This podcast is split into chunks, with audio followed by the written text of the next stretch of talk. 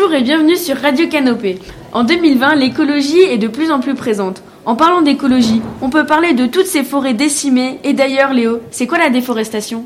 La déforestation, c'est la réduction intentionnelle de la superficie d'une forêt. Mais pour y voir un peu plus clair, voici quelques chiffres. La déforestation, c'est d'abord 2400 arbres coupés toutes les minutes ou 900 millions de kilogrammes de CO2 relâchés dans l'air en 2015 à cause de 18 millions d'hectares de forêt partis en fumée. Mais quelles sont les causes de la déforestation Il y a plusieurs causes de la déforestation, mais une des plus grandes, ce sont les projets d'infrastructure, comme l'autoroute de Belém Brasilia en 1958 ou celui de Caribou Porto Velo en 1968, deux autoroutes du Brésil. Ces deux routes sont au cœur de l'arc de déforestation, le point central de la déforestation amazonienne.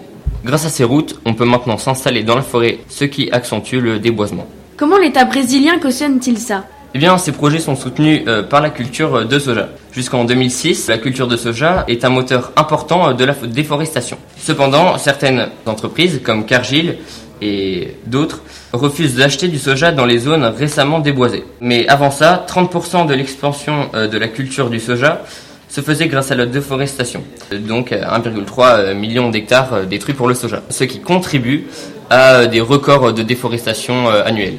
Y a-t-il d'autres causes? Oui, il y en a d'autres comme l'élevage bovin, car d'après un rapport de Greenpeace en 2009, 80% de la déforestation totale de la région est donc due euh, à cause de l'élevage bovin. Il y a également l'agriculture vivière, donc ce sont des fermiers qui déboisent pour exploiter des machines ou faire de l'agriculture, tournée euh, principalement vers l'autoconsommation. Merci Léo. Maintenant, nous allons parler de la pollution atmosphérique avec Hugoline et Clémentine. Elles vont vous présenter les conséquences sur la santé et les mesures prises pour la réduire. La pollution atmosphérique est un sujet permanent au sein de l'actualité mondiale. En effet, elle est le principal facteur environnemental du risque pour la santé dans l'Union européenne. Les États membres ont contribué à faire diminuer les émissions de CO2 dues au transport routier. Mais la qualité de l'air ne s'est pas améliorée et les effets sur la santé publique restent considérables. Cependant, la plupart des pays ne respectent toujours pas les normes de la qualité de l'air établis par l'Union européenne et n'agissent pas avec une efficacité suffisante pour améliorer la qualité de l'air, comme la France. Chaque année, cette pollution a une certaine conséquence sur les Européens qui décident notamment en zone urbaine, dont 96% des citoyens doivent vivre avec des niveaux de polluants atmosphériques considérés comme nuisibles pour la santé, selon l'Organisation mondiale de santé. Cela entraîne des maladies cardiovasculaires, dont 80% de décès prématurés, avec 400 000 dans l'Union européenne. D'autres effets sont de plus en plus mis en évidence. Il y a donc un effet possible sur la reproduction, avec un risque de naissance prématurée, atteinte du développement neurologique de l'enfant et une démence chez les personnes âgées.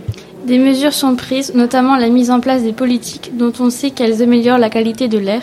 Exemple, promotion des transports publics, de la marche et du vélo, aussi, la promotion de centrales énergétiques utilise les combustibles propres et renouvelables, exemple, bah, pas le charbon, et amélioration de l'efficacité énergétique des bâtiments et de l'industrie. Les mesures d'accompagnement essentielles constituent à sensibiliser davantage à la charge de morbidité élevée et due à la pollution de l'air des villes et souligner l'importance de prendre des mesures dès maintenant. Un suivi pour évaluer et faire connaître l'impact des interventions est aussi important comme moyen de sensibilisation. Il peut aider à diriger une action politique qui puisse bénéficier à la santé, au climat et à l'environnement.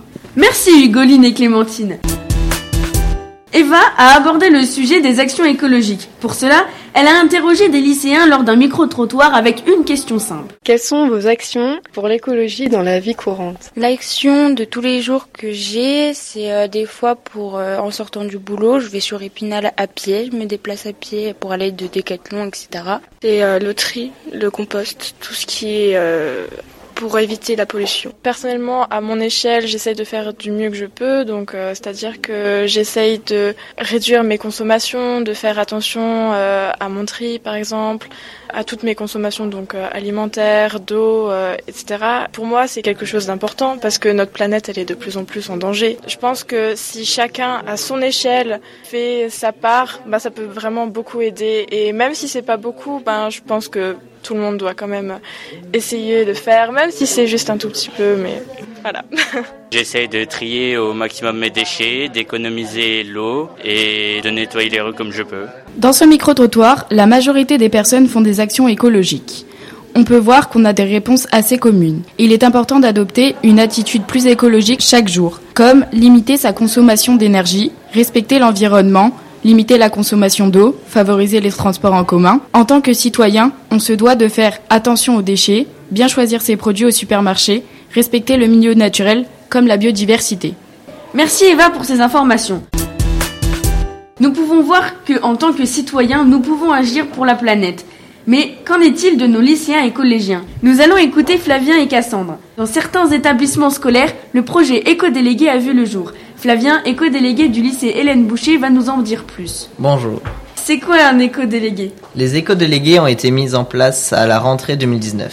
Leur but est d'assurer le développement durable et la transition écologique. C'est quoi le développement durable au sein d'un établissement C'est le fait de mettre en place différentes actions afin de conserver et préserver l'environnement. Quelles sont les choses, les actions que vous pouvez faire à votre échelle Nous pouvons mettre en place de petites actions comme tout simplement ajouter des poubelles de tri dans les établissements ou organiser des sessions de ramassage de déchets. Mais nous pouvons aussi agir à plus grandes échelles comme organiser des événements. Quel type d'événements Les établissements peuvent se regrouper et organiser des événements à grande échelle comme une marche verte. C'est une marche qui consiste à ramasser les déchets dans les rues, sur les rives, dans les parcs ou encore dans les établissements publics. Merci Flavien. Passons à Cassandre qui va nous parler de son expérience en tant qu'éco-délégué. En tant qu'éco-délégué de ma classe, je me dois d'appliquer des actions écologiques. J'ai notamment proposé au sein de mon établissement Ecosia, qui est un moteur de recherche qui plante des arbres. Nous avons des idées de projets à mettre en place. On propose de planter des fleurs pour la biodiversité, comme des arbres à papillons, de la lavande ou encore un hôtel à insectes. Nous sommes également en train de trouver une solution pour réduire notre consommation de plastique. Merci Flavien et Cassandre pour ces bonnes initiatives. J'espère que cette émission vous a conquis. Nous étions à Canopé Nancy pour la journée des médias lycéens en cette journée mondiale de la radio.